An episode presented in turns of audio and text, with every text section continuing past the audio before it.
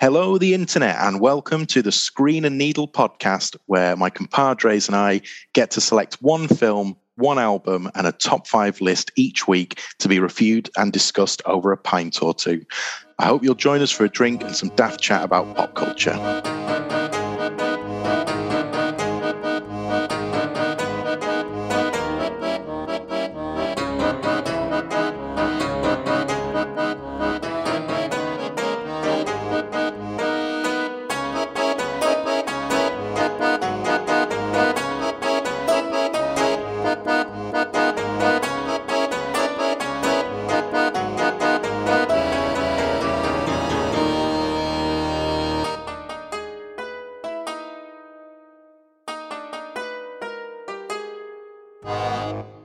My name is Will Holden, and today I am joined by Andy Melbourne. How you doing? Good, yeah. Hi, Will. Hi, buddy, and also Mark Wall. How's it going, man? Yeah, good as well. Thank you. Excellent. Uh, this week's choices were picked by Andy. Andy, what were your choices? The film choice is Wild at Heart. Then we'll be looking at the album MM3 by Meta Meta, and we'll be listing our top five Nicolas Cage films. Entirely, I've uh, I've watched this today, so it's real fresh in my mind, Mm-hmm. and I I have uh, I have lots of thoughts. I think Me too. it is a it's a weird film. I mean, it's a David Lynch film, so that's sort of the territory in it. That's going without saying.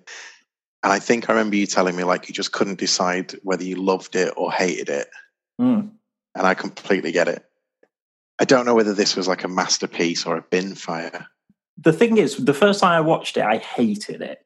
There were a lot of things about it that I actually really love. Like, I think there were bits of it that are 10 out of 10, and there are a lot of bits of it that are like 1 out of 10. hmm but it's not i can't say it's a 5 out of 10 film because it's not it's not like bang average No, it's anything but average. What, what's your overall impression, Marco? Well, I'll start by saying I've had it for years. Obviously, it's sold accidentally. That was classic. Um, but previously, I'd literally watched the the first five minutes. So it gets to the point where Cage beats the shit out of the guy Mhm. at the start, and there's the crazy metal soundtrack Yeah. or whatever. Yeah. And I turned it off. Okay, so that's that's where I was going in on this. I just literally had to turn it off. and Was like, fuck this. So this time, I watched that first five minutes again and turned it off again thing. but obviously, I stuck with it, and I actually loved it. I think it's awesome. There's there's no split for me. I'm I'm fully fully in the awesome camp. I, don't know where I don't know where these one out of ten scenes are. You, you'll have to tell me because uh, Okay, well, we've got we've got a lot to go through. I mean, that for a start, like I'm going to disagree with you immediately because I think that opening scene is fucking Oh, awesome. awful awful cage Awfully awesome. Like that suit he's wearing, awful it's like pinstripe tweed shoulders and arms, and then just like a plain plain blue blazer for the rest of it is just inspired. It switches from that like, like a bit of swing jazz into like you say, just like proper heavy metal while he's bashing this guy's head in, and then as soon as he's like bashed his head for the last time, just straight back to swing jazz, and everything's cool. My biggest criticism of the film is that i really hate is it sailor nick cage character i really hate him as a character it's not that I have particular like criticisms of Nicolas Cage's like performance as him. Like for a bit, I was sort of unsure whether that was what David Lynch wanted, but I think it is, and I think like the character is just a, I don't know, it's like a past, like it's like pastiche, like it's, it just feels like everything is a cliche. I don't see any sort of believability in the character at all. I, I mean, I completely agree. I just I don't think that was the aim. Like, I don't think Well, I sort of agree with that now, and that's why I'm not criticizing Cage for it. I'm criticizing Lynch for it. Yeah, I think that's fair. If you just like plain don't like it, I think that that is that's fair enough. Oh, I But- hate the character. I do agree. The the entire first half of the film, I think I sort of thought every scene without those two in it is incredible. Like all the side characters are brilliant. Yeah, a lot of them. And as soon as soon as it went back to those guys, I was like, well, yeah, this this is kind of a shit bit. But I, I came around on them a little bit by the end. Yeah, I agree. They're probably not the most likable, and his character is a bit of an ass. But it, I don't But- know. It didn't really bother me. The thing is, everybody else is so like it's supposed to be a like it's a horrible, grim portrayal of America, isn't it? Like I think they're supposed to be the star-crossed lover characters. I know there's a bit of. I feel like you're almost supposed to like forgive them because they live with all this like shit, but there's just they're just like 2D drawings of characters. I think you're right. I think it's it's never going to hinge on its plot. But I think what I like, I, so I think I do like it. I think like I probably will come down on the side of liking it, but just kind of as a cinematic experience rather than a story. I, I didn't care what happened to them, but I, I did like his sort of naff Elvis Presley impersonation, full of quotes that didn't mean anything or go anywhere.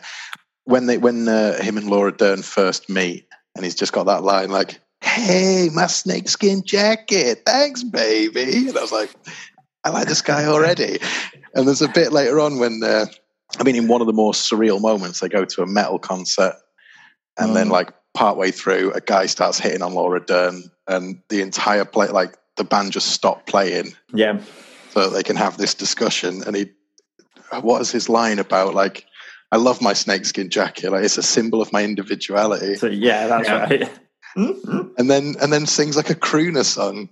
Yeah, brilliant. And yeah, I, I really like those like reality breaking things. And I think th- there's a dip for me in the middle a little bit where some of the kind of lynchiness just gets a bit old for a while. Willem Dafoe kind of picks the film back up, but we'll we'll swing back round to oh, I've got lots of thoughts on to, Dafoe. to Dafoe because yeah, that's it. It's a pretty towering performance. Um, but I don't know. When stuff gets lynchy is when I was getting interested. To be honest. I mean, I liked. I think a lot of it was Lynch throughout. Like the characters are really Lynchy. They're like this kind of thirties, forties, fifties American pastiche, but all with a like incredibly dark undercurrent, like this sort of veneer of perfect white picket Mm. America. And I think that's pretty classic Lynch. isn't it? I think he comes back to that sort of idea a couple of times. I mean, particularly with Twin Peaks, I think is is almost specifically that. And like I say, with the whole concert thing, I thought it was rad. There was just a there was a point, I think, when Johnny is being killed by that sort of weird group of assassins. Mm. At that point, I was just thinking, I'm just kind of tired of the incessant like craziness, and to look down and think I'm an hour through. Like this is this is the halfway point of the film. And Like I say, it does pick back up for me, but uh, it takes a little while. It's funny that because I actually, for me, I think the final third of the film is the weakest part of the film. I think it sort of tails off towards. I really hate the end as well, but I'll save that for later. But Yeah, I, I don't entirely agree. Like I, I, I agree. Like I don't like the end, but sort of the point when Dafoe comes into the film to the point he amazingly exits the film. Uh, I just think I, I basically think all of that stretch, whether Dafoe's in it or not, pretty gold. Apart from like just one incredibly disturbing scene. Bobby Peru is the most like repulsive character. Like he Yeah. makes my skin crawl just by standing in the back of a scene. Hundred percent the best bit of the film. Like anything that had Willem Dafoe in. Yeah, there are some bits of it like movie making bits that I think is kind of cool. There's a scene where like Laura Dern's mum, uh, played by is it Diane Ladd? Got this all. Her real mum. Her real mum, yeah, yeah, Oh, is it Diane, Really? Diane, It is, Diane yeah, I Ladd, don't yeah. know that. That's cool. Some of those scenes must have been incredibly uh, uncomfortable filming. I imagine with your Yeah. mum on set or your daughter on set. Yeah. Just I mean, just doing any scenes with Nicolas Cage and be like, so you're going to be rooting my daughter in a scene later. Good. look for look forward to watching that back. But there's a bit where she kind of uh, she corners him in the toilet and uh, makes it clear that she thinks he's seen something in the past, hmm um, and that's why that's why she had him trying to get him killed. But Nicolas Cage kind of loses his temper and punches the door, and in that split second he hits the door, it's just like two beat two beats of the metal music, just kind of come in for that one hit, Yeah. um, I think that's just a real cool bit of sort of movie making. And when he's singing the crooner song, I don't know if you noticed, but like there's a scream in the crowd, and it's just like that, um, you know, like Casio keyboard scream that you can do in like different tones depending what key, and it's just the same Right. scream like over and over again. Yeah, I did notice that. Yeah. And I think it's It's- just there to just I sort of didn't- generally disorientate you, just sort of cr- slightly creep you out. Mm. His his use of sound design in, in general is is incredible. Even more so in uh, Twin Peaks Fire Walk with Me, which I think is the one he did after Wild Yeah. at Heart. And he's the he's the only uh, director I can think of who there's like the um, sort of little house out in the desert or whatever where the uh, Isa- Isabella Rossellini character lives, and it just shows it from the outside like once, and there's just like a slight rumble or something, and it's already kind of like a little bit ominous somehow, even though he's not doing anything. It's just a still shot.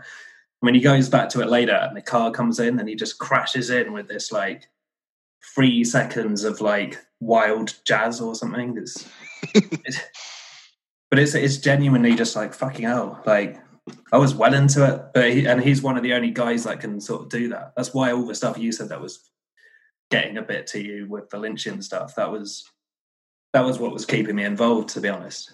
I, I don't mind the lynching stuff either. Like, I think that scene in the nightclub that ends with Cage like crooning is a Mm. great scene. Like the one where there's the car crash in the um, Yeah. Car crash at night and the girl dies is. Uh, I mean, it's super weird, but it's quite a stunning little scene. It's really intense and, and oddly moving. Like they just sort of watch this girl die.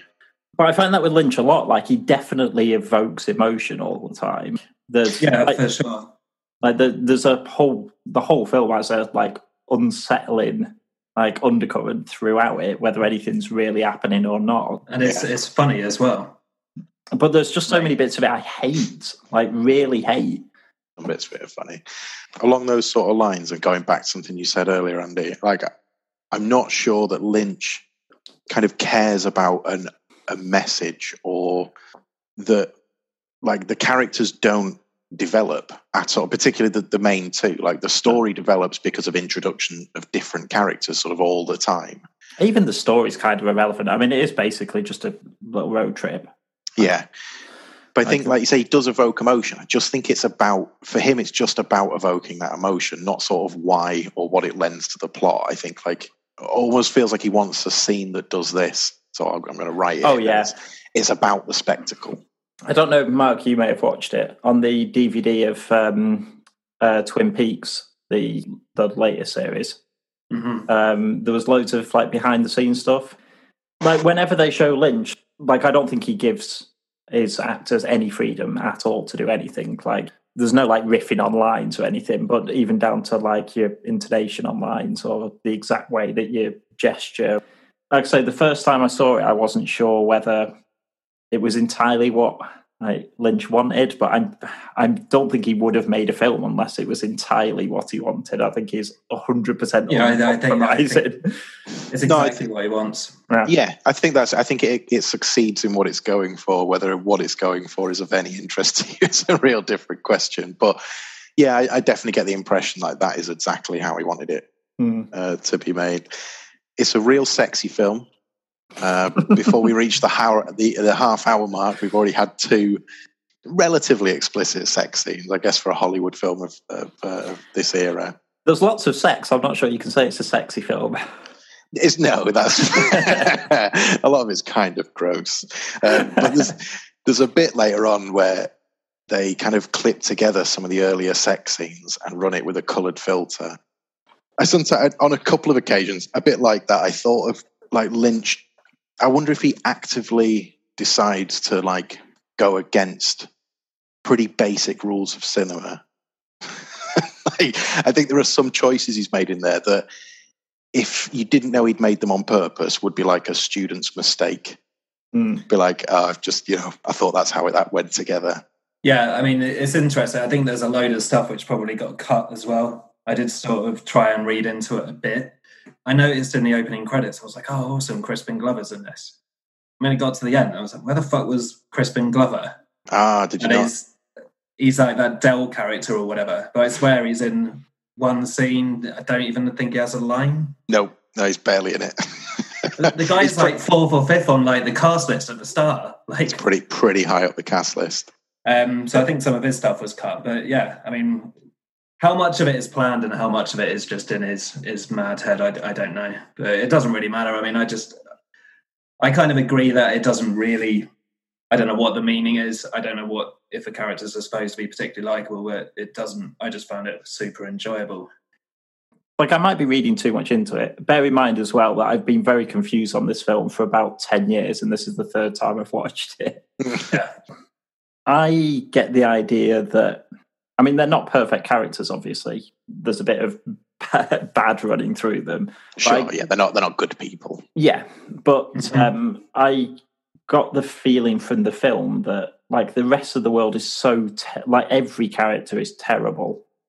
Oh, Um, yeah. like terrible human beings that they're supposed to be the heroes. Like you're supposed to forgive their their actions because of kind of what they've grown up with, and you're supposed to kind of side with them and want them to escape. Is the reason I hate the end. Is that like like I say, I like I don't mind him having a weird big musical number, but I think like ending the film on basically to try and give him a happy ending, it finishes on like a fantasy bit. Like there's no real happiness there. Like it feels like it's a fake moment because it's a weird fantasy thing that it finishes on. I completely agree, and I think like normally I would absolutely like criticize something for all of those reasons, but I think I just sort of divorced myself from the plot and just sort of I did just kind of enjoy the spectacle a lot of occasions, and yeah, whether or not like you said, I didn't care what happened to them, and sort of whatever happened at the end, I do think it was a crappy ending. Like it was unsatisfying in such a way that I don't know. I, I don't know what would have been a satisfying ending for me, to be honest. Like. I, I honestly think if if it was wrapped up properly, like if he if Cage wanted a relationship with his son and he walks off into the sunset, I'm not saying it'd be a great ending, but at least it'd be an attempt at an ending. Or if Yeah. I don't know, Cage died in prison, or you know, someone shoots him when he gets out, whatever. Like it still feels like it's giving it a proper ending, whether you like it or not. It's the fact yeah. that it felt like a cop out to me that annoys by me. the time by the time it got to the end, I cared so little for the sort of characters that it didn't bother me either way. I guess like I didn't I didn't feel cheated that they'd got a happy ending, despite them both being yeah, fairly terrible people. It reminded me a lot uh, of um, it's called Woody Harrelson, Julianne Lewis, Oh, Natural um, Born Killers. Yeah, Oh, I've not seen it. In that kind of like two people where you, yeah, you. What you're sort of sold is that their love is so like powerful and pure that it actually just overcomes all other sense of morality. And that like you're sort of asked to take that ride with them and just kind of go with what's happening. Um i mean like I say i can't i can't disagree with your criticisms really. Like in in a critical sense it's plotless. Like it's the characters don't develop. There's no real like thing to hold your hat to. But I enjoyed the weirdness of it all. Yeah, I don't. I don't think you necessarily need characters to develop and stuff. To be honest, like, I, and there could be argued that there is character development. In, in fairness, they're never. He's always pretty caring about her, isn't he? He's everything bad he does is basically because of her. Oh yeah, yeah, definitely. Like that's the Um, reason I think you're supposed to side with them.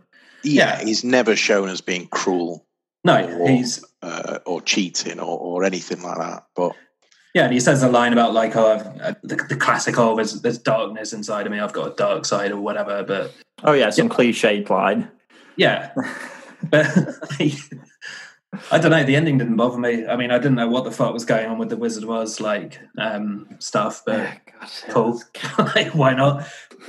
Like, uh, Laura Palmer turning up as the fucking good witch at the end. yeah, Mad as well. I mean, that you know, it doesn't really add anything to it necessarily. Although it did for me, it's just like I think there's literally six or seven Twin Peaks actors that turn up in it. I think Yeah, it's it's just- because he was filming Twin Peaks at the Yeah, same it's- time, so he literally just nicked cast members to just do little like Which tiny is- roles. which is great because you get fucking Jack Nance turn up Yeah.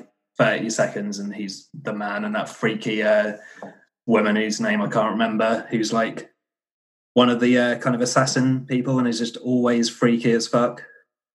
No, I don't know. I, it's, it is difficult to really say much about it. What, what were the scenes that you hated, Andy?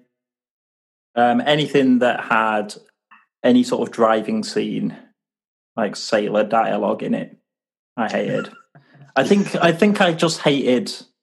I hated that character so much. That character ruined the film for me. Like the bit where he jumps in the back seat and gets her to like drive and stuff. Like everything, all the dialogue is just so cheesy. Mhm. Like I just feel like the it just feels like really badly written. Like I know that it hasn't been written with no thought being put into it, but it just feels like every line David Lynch has been like just any throwaway cliche thing will do. Like Yeah, I mean, I'm not going to argue that I think Lynch has gone through and picked very specific cliches for their like meaning, but I kind of I'm, I'm just sort of all right to buy into that. Like that's that that's what he is. He's sort of a everybody in it's a kind of 2D depthless character. I'm, I'm kind of okay for my leading man to be just a sort of sweet snake jacket wearing cliche machine. Do you want a quick quick little bit of trivia that I looked up earlier? I was quite pleased with. Uh, a few less interesting ones, I guess. But Nicolas Cage does all his own singing. It's very nice. Yeah. Uh, I mean, I believe that sounds like him. yeah, in the uh, in the scene, the, the Willem Dafoe scene that I think we probably need to tackle at some point. Uh, when he goes to urinate, he actually urinates in the toilet, unbeknownst to him that it, it wasn't a real toilet, and someone on the crew had to come and clean that out. Thanks, Willem.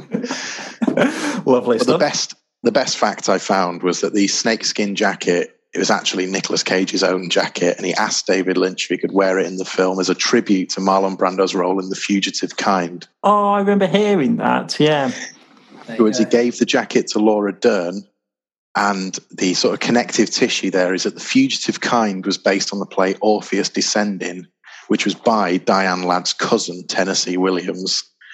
And Laura Dern's parents, Diane Ladd and Bruce Dern, met while doing the stage produ- production for Orpheus Descending. In a mad roundabout way, his jacket is even cooler. I hope Laura Dern still got it. I'd be insane to get rid of that. It's a symbol of her individuality and belief in free speech. So, Willem Dafoe. I mean, it is it's a brilliant performance by how disgusting it is. Mm. Re- Absolutely Like- repulsive. How much my skin crawled in that scene where, I mean, it's it's just a, it's effectively rape in it, like the. The, the closeness and the touching, and he's just sort of convincing her Oh, to it's sleep sexual abuse, yeah.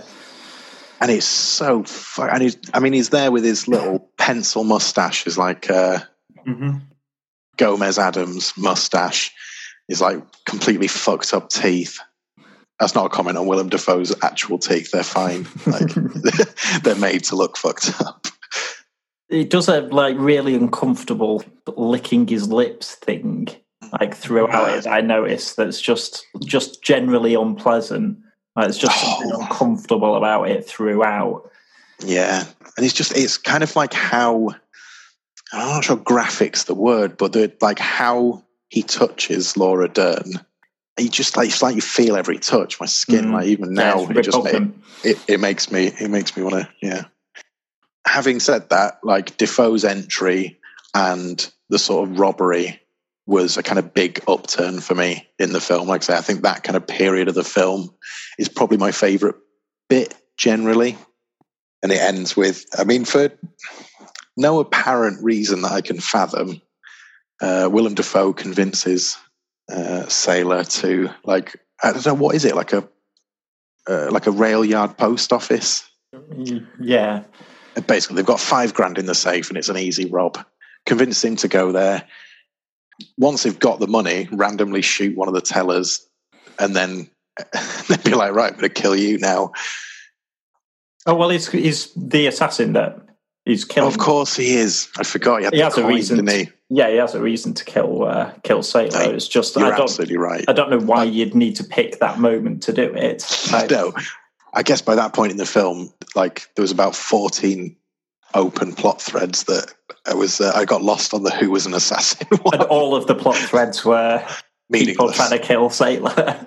Well, yeah, yeah, you're right. Ultimately, but it climaxes with uh, them running out of the the place they've just robbed into a police officer.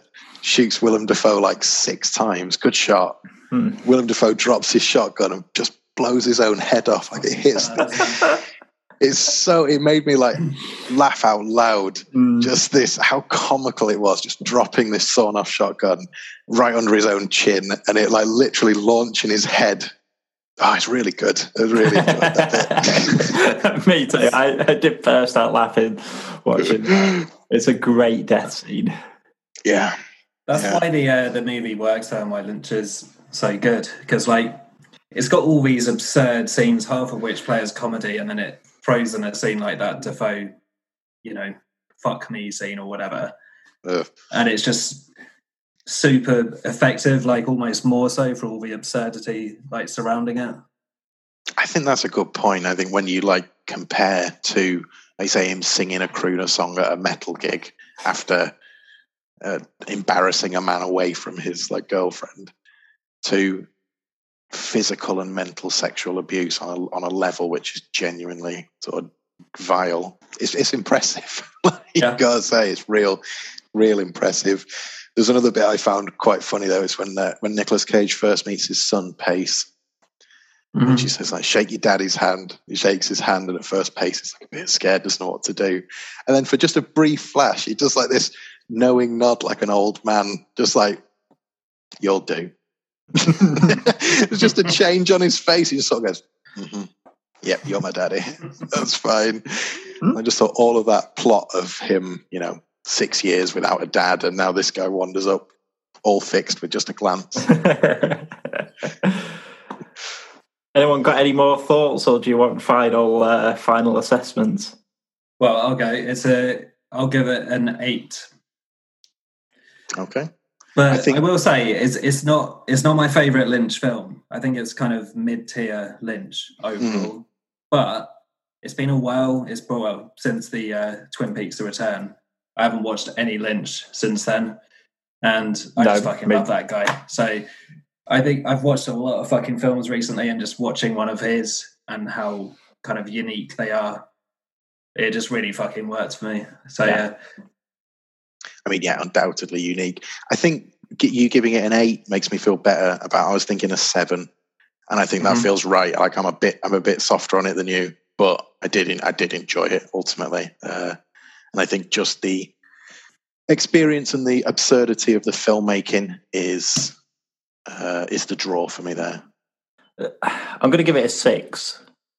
No number really feels right, but like I can't give it a high mark. The first time I watched can't it, be a six man. You've watched it three times. Yeah, I know. And that's the thing. Like, if somebody asked me, like, should I watch it? I would say, you definitely should. You definitely Six should is watch like it. Six is like middle of the road, isn't it? It's just like But got to make a stand one way or the other. I, I can't, like, because I have very, very mixed feelings on it. Like, bits of it are incredible, bits of it are awful, in, in my humble opinion. I can't, I can't give a film a high mark when I hate the main character that much. And yeah, like I have massive, massive issues with loads of the dialogue in it, and but then bits of it are incredible. So I've got, if we're giving five as a bang average film, then I've mm-hmm. got, I've got to go above that because it's like I say, I would recommend it to people to watch, but not necessarily on a you should watch this. It's an incredible film sort of scope. So yeah, six out of ten. That is fair. Right. Well, we've given our verdict, so no more opinions. They're set in stone forever. Six, seven, and eight. six, seven, eight, just like steps.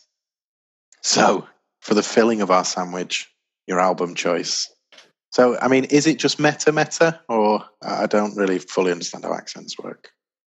Yeah, I think so. Met- uh, I don't know. Uh, That's what I've been calling them. Grand. MM3. Yep. So I uh, I chose this album. It's been on my like possible list for ages. I save albums sometimes on Spotify with the intention on going back and giving them a proper listen because there's like something in there that I like on first listen. Yeah. and uh, so it's relatively new to me as well. Like I hadn't picked it because it's a like super favorite. Sure. I like I like a lot of this album actually. Like I think the first sort of three tracks are pretty top. The first track's superb, I think. Super like sultry, almost like jazz saxophone.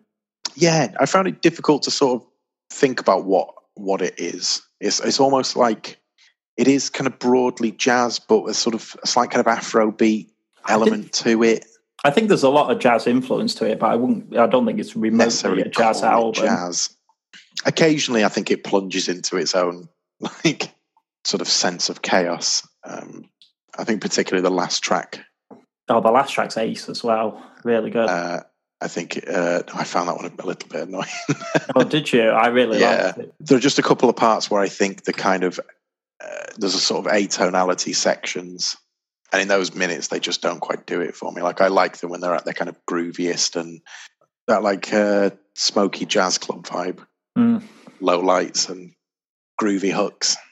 I think that's what the like first track like absolutely pulls you into. yeah. I kind of liked it less as it went on, aside from track six because it kind of kicks into another gear like towards the end of track six, and there's like bits like like the blatantly Brazilian or whatever. Yeah, I Um, think so. And when it actually embraces like that kind of upbeat groove stuff, it's it's pretty fun. Like I think the there's a bit where she's singing along with the sax melody on like the second to last track, and it's very like reminiscent of something like Gong, which is obviously Yeah. appealing to me. Yeah. Uh, but a lot of it is very kind of drony and kind of gothic. I'm not, a big fan of the singer at all. I've got to say, she's kind of cool where she just lets loose and just starts wailing and going a bit mad.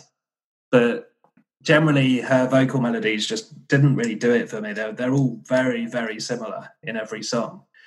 And yeah, for the first song, it works, and the second, it also kind of works, but and it just has that thing where there's just like a bass line at the start of the song for a lot of them. And it just basically repeats that like for the duration of the tune. And they're not like particularly inspiring.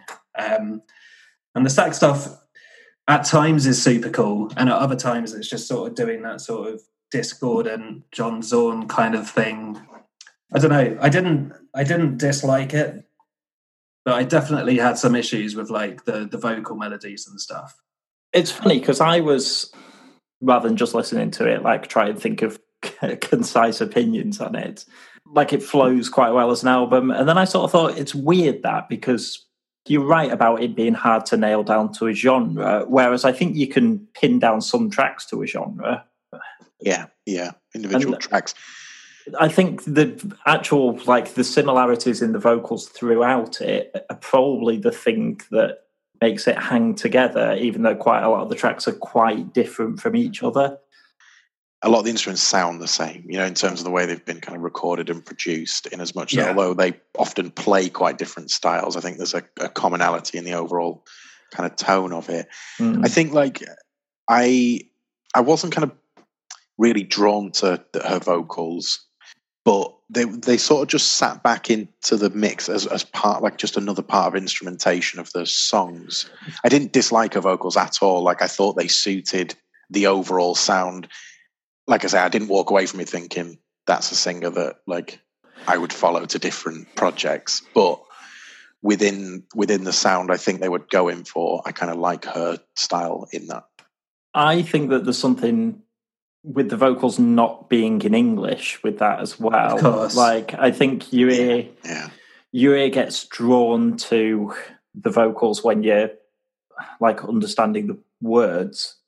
Um, like lyrics aren't mega important to me in songs, but I think like you, you're definitely drawn to it more. And without that, and particularly with saxophone through the like, like there's a lot of unison through the like main sort of vocal hooks and stuff. But when they're not, they're quite often playing like completely different melody lines. And I think because you haven't got lyrics to listen to, your ears drawn to the saxophone and it's almost like the like the vocal line is just another melody. Like it's not the main melody. It's just another one i think your ear picks out either. Yeah, there is, and it is impressive how I think, from what I could tell at least, and I may well be wrong, but it sounded very kind of live. I, di- I didn't detect many like you know multi tracks of guitar or anything like that. It, it seemed like pretty much there's just one guitar track one side, sax on the other, yeah yeah true um, and I respect that. Considering it's sort of obviously got a world music edge to it. It just feels a bit downbeat to me for the most part. It sounded like bad rock music at times, like just the sort of music I just don't like. And I think that's it. They're touching on lots of like genre touchstones, and if it touches a stone that you don't care for, I think that's a, it, it might stand out in the whole thing. I think they're the kind of band that I'd be happy to have in my like big long list to come up on random. yeah, agreed. I'll, I'll definitely listen to it more, and I'll definitely. There's certainly two or three tracks that I liked more than others. It's funny because I liked it quite a lot, but my I'm wondering whether I'm just a bit um, more forgiving on albums because a lot of your description I completely agree with. Like the same, I'd be more than happy if it comes up on random, but it's not going to go on to my list of albums that I bang on when I want to listen to, like something that I know and love.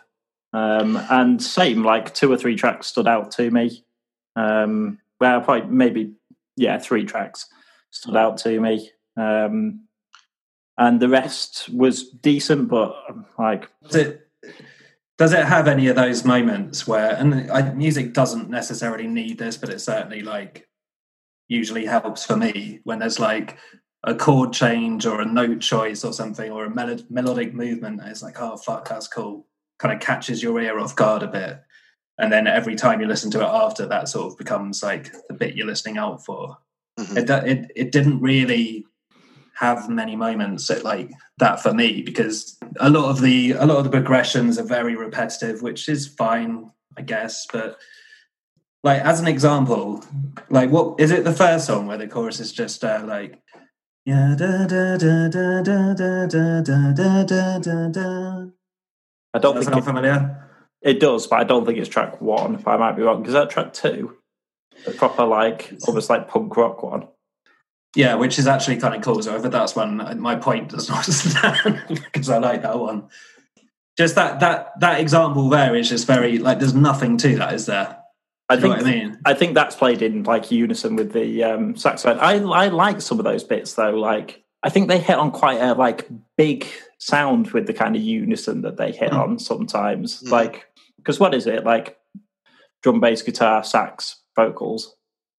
I think Like, that's- pretty much. That's it. Like it's not it's not like you've got like three guitars smashing a like wall of sound at you. Yeah, like I think they hit like quite a like massive sound at certain parts. I sort of like the big drone They- unison choruses and Yeah, Yeah. I I definitely agree with you. Those like moments you describe, those kind of little chord changes or like little moments of invention in music Mm. are always like appealing and a draw. But I, I've got room in my like music canon for, and I don't say this as a as a detriment, but kind of like more drone music. You know, like music which is kind Yeah. of sort of functions around a single idea for three minutes or, or yeah, I don't Yeah, I don't mind you hitting on a groove and just keeping that groove going. I've, got, I've kind of got a Mm. running theory at the moment. You may agree or disagree that, like, particularly when you talk about stuff that you like with other people, like discuss opinions. I think what it formulates down to is like everything is just made of tropes, but some of the tropes you like and some of the tropes you don't like. And I think it's one of those here. Like that chorus is kind of a rock trope. Like you say, it's big, it's all guitars and splashy cymbals and, and drum stuff. It's quite a sort of simple melody in a you know rock-ish kind of style but if it's just not a trope that you're into then like, that completely sort of writes that thing off i don't think it's bad music because it's not because it, it lacks that kind of extra level like I, I don't i don't think everything has to be I it's, to- it's not bad. It was just purely like the melody is just non-existent for a lot of it for me. I, Mhm. you know, but I, I don't want to feel like I'm just shitting on it, which I mostly have. I, I do. Think no i it- think it's reasonable criticism I think from what you were saying as well about like did it have that kind of that moment where you're like that chord change is superb. It's usually Mhm. like a little unexpected moment. Yeah, it, exactly. it didn't have that for me, but I think very few albums I think do. Like the that's a little like pinnacle thing for me. Like it's often a reason why I absolutely love something. It's just some like the top one percent sort of. Yeah, some like standout moment that you that one second moment in a song. Like the rest of the song is Mhm. great, but that one moment just lifts it. And Mhm. yeah, very few albums and songs have that for me. Yeah, I mean, maybe the little moment. I, I agree. I, although I do think most of those are forgotten once you've listened to something loads of times. You just kind of get used to it and forget what it was that Yeah. sort of sold you in the first place. But it's not just that. It's just generally. I don't know. They, there was to me, they weren't really bringing anything new to the table. Like I, if I was, I would never kind of present any of those chord sequences because I would just think they're bland for the most part and it, it's not really music about that. It's clearly about like the groove and like the rhythm and whatever and that's that's cool. And i guess as a general rule i'm not really massively into that. I do kind of prefer harmony and melody and stuff. Mhm. I think Um, that's entirely fair, and I think as well, like I perhaps uh, I don't know, like I'm I'm relatively like middling on this album as well. I can't like I'm, I'm perhaps defending it slightly devil's advocate, but I kind of agree with your assessment, Andy. I think there are sort of three or four tracks that really stood out to me, and one hand, like one part of me says, I wish they just kind of did more of that. Like if you make me a ten track album of that kind of sexy jazz style. On the other hand, I wouldn't. I'd never want to sort of discourage a band like that to stop experimenting. Like, oh, you've hit, you've hit a Agreed. vein. Just do that for three more albums would be dog shit. So, like, I- I'm in twisted minds of it because I don't, I don't think what they do in experimentation always works. And I agree with you, Mark. I think as the album goes on, the ratio of hits to misses gets worse. I think, I think there are further misses, but when it is working, I really dig the sound of it. Like, I'd, I'd love to see them live. Having having been quite critical, I you know still given that opportunity, I think they'd probably be fan, fucking fantastic live. I think they would be a Um, live band, absolutely.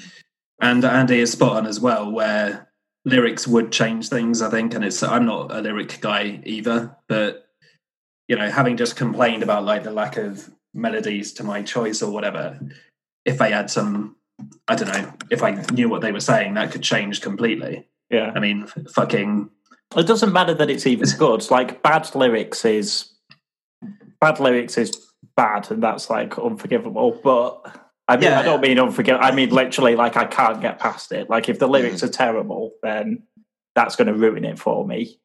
But like most songs, I think the lyrics are fine. They're middling. I don't really care about it. But I just think that your ear naturally like picks on to that. Like you're going to pick out more than Yeah. you would hearing something in a language which you don't speak.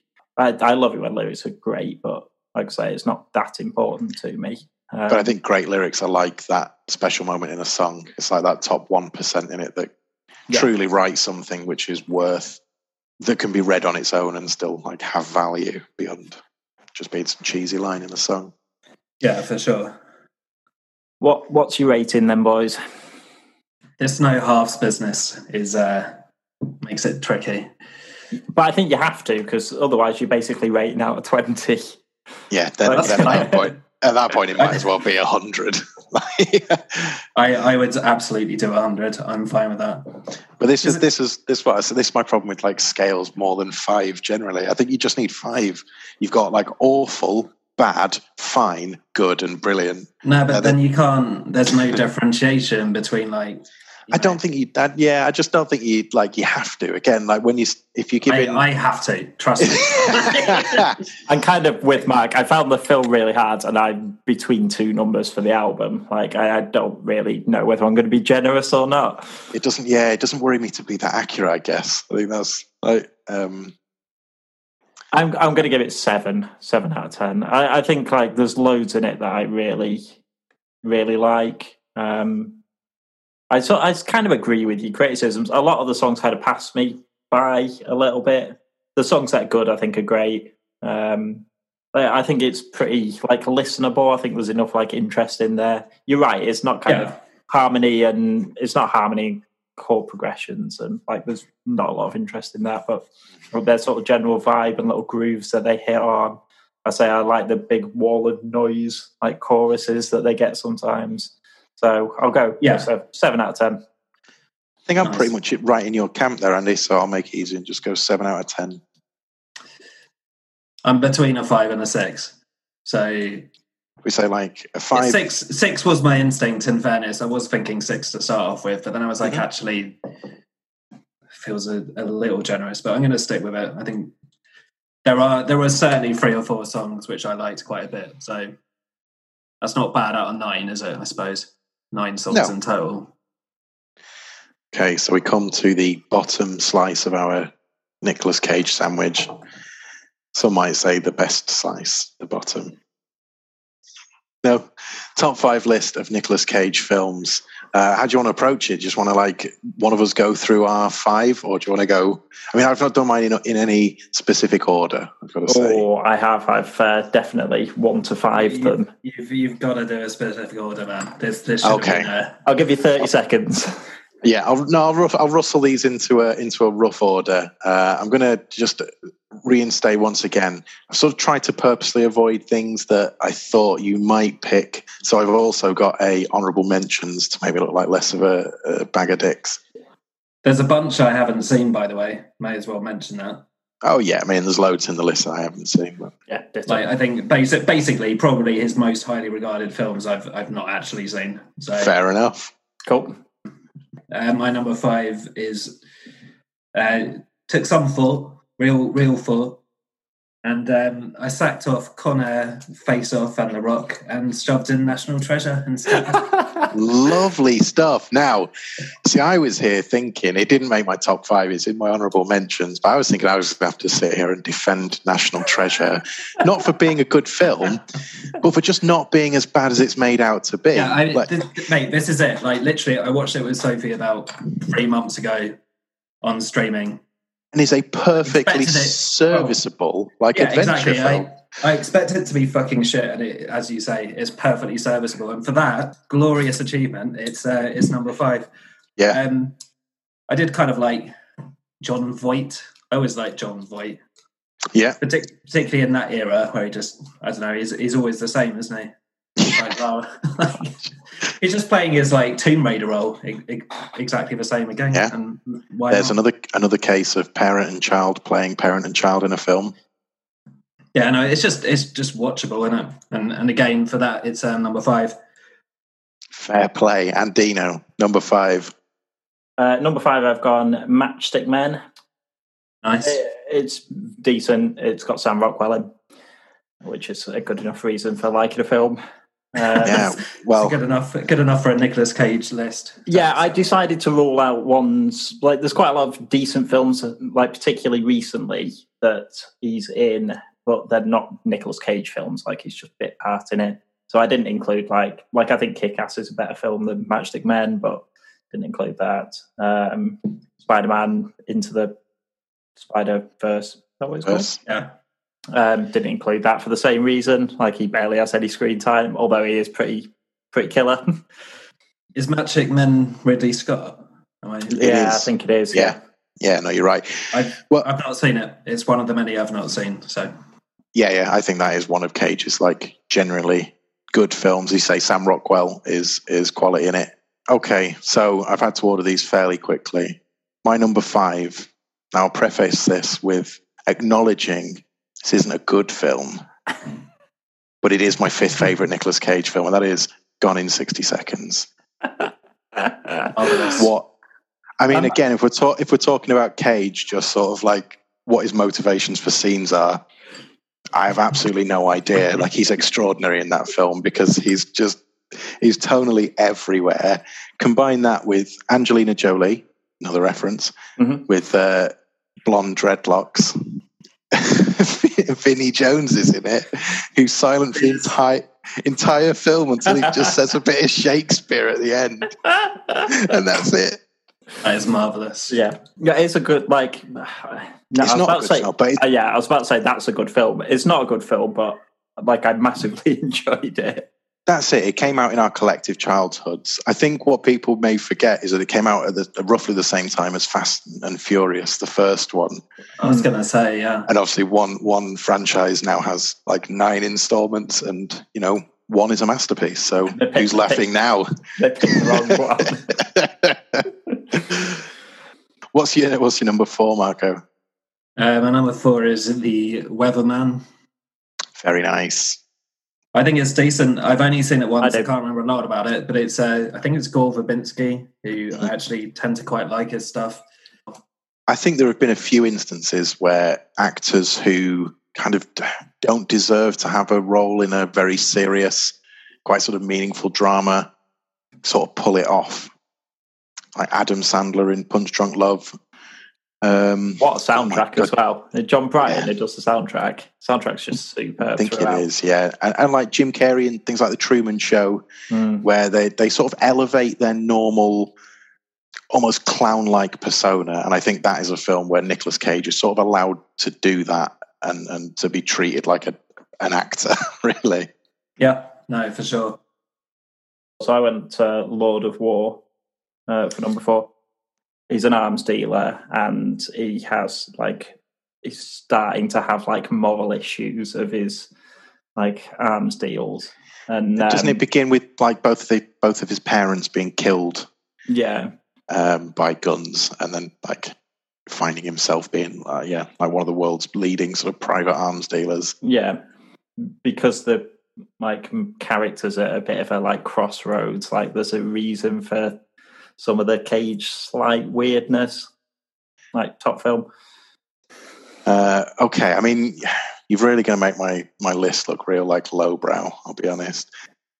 You've had my my three and two, which were Matchstick Men and Lord of War, respectively. so I'm going to pull from my uh, my my mentions list. But first of all, I'm going to give you what is in my number four slot. And again, I know this isn't a good film, but boy, do I enjoy it for some reason, and that is Next. Oh, I like Next as well. I considered it, but I think it is kind of bad. I think I'm pretty confident it's bad, but there's something about it. It's Philip The- K. Dick book, isn't it? You see, two, Yeah, well- two seconds into the future. That's right. So you can Uh, see two two, seconds minutes. into. Two Sorry, that's right. Two minutes into his own future, Yeah, and basically just uses it to gamble good. and But then the FBI use it to solve crimes. yeah, essentially, and uh, yeah, it's kind of a bonkers action film, but just has this weird, fairly interesting core concept of this like two minute clairvoyance that gets me into all sorts of like scrapes and uh, yeah, I've got a real, real warm spot for next. Right, I'll go for Bad Lieutenant at number three. Yeah, it's in my honourable mentions. It's like a Werner Herzog film. I've only seen it once again, and he is in mad Nicolas Cage mode. But I think it's actually it works really well in that one. Yes, Um, it's a film made for him, like for somebody Yeah. to just be off the chain. um, what are we on three? yeah, Um, you're on number three. uh, Raising Arizona. It's got to be pretty early, like Coen Brothers, hasn't it? I must admit, I've second. I've no, I've never seen Raising Arizona. I, I have never seen it either. I looked it up earlier, and it was their second film apparently. Right. Like it's kind of full of like charm. It's pretty funny in bits.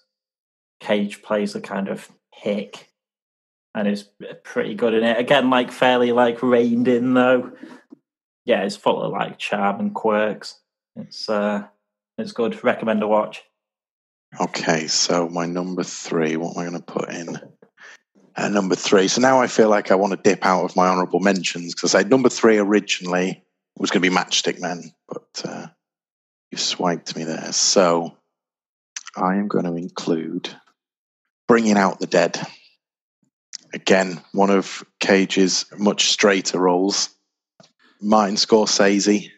It's basically Nicolas Cage is like a, a, an ambulance driver in Manhattan who's just kind of uh, tormented and, and haunted by all the patients he's kind of failed to save as he drive around drives around New York at night and gets into all sorts of mad scrapes like people jumping off buildings and shootings. And it's a pretty kind of Scorsese just gangland kind of kind of feel. But again it's Nicolas Cage being allowed to do a bit of the crazy as we kind of you watch a man uh, kind of break down uh, over his life being really awful but I think Cage like keeps it at a point where it is it remains poignant and never gets like insane. Okay. Yeah. It's a serious one. Get ready for uh, Astro Boy at number two. Damn strange. Right, I, I'm going to reverse my thing at the last minute. Con- controversial. Oh, So I, I'm going to put Wild at Heart at number two.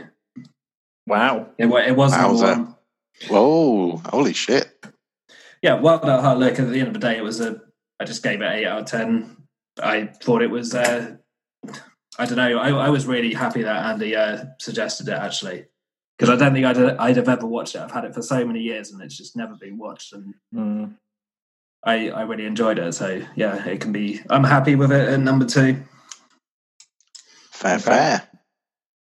Uh, I've got um, Cage's Oscar-winning performance in uh, Leaving Las Vegas as number Ah, two. yeah. I'm not Excellent. saying it. It's a pretty pretty simple simple plot to be honest. Like, is he a screenwriter or something like that? So it's irrelevant. Like he's yeah.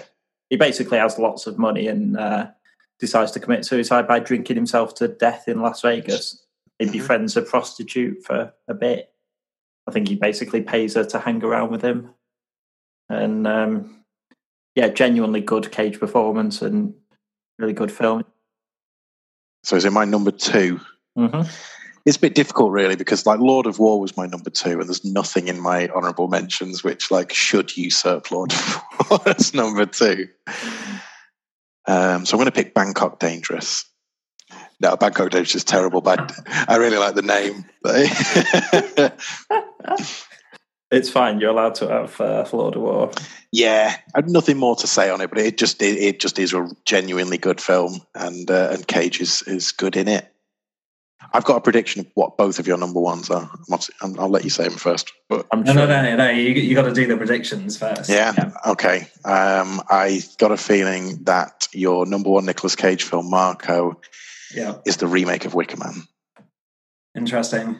It's it's not. It, it should be. in there. It really fucking should be in there. To be honest, I actually quite liked it at the cinema. No shame. I watched it with Si, and both of us I had a had a riot. I thought, it was, thought it was terrible. I like the bees. I like it when he punches the like the big woman in the pub. Yeah. But other, but otherwise, yeah, not not a cork of that one. But yeah, I I, uh, I I misread you there, buddy. I was anticipating that one. My number one. I mean, it, it probably has no place being now. It's a little uh, little sci-fi movie called Knowing. Oh yeah, I remember knowing. I, I, I sort of completely forgot about it.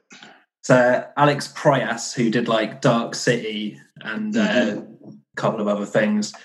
Knowing is based on a one watch at the cinema and just being like, that was a fucking good time at the cinema.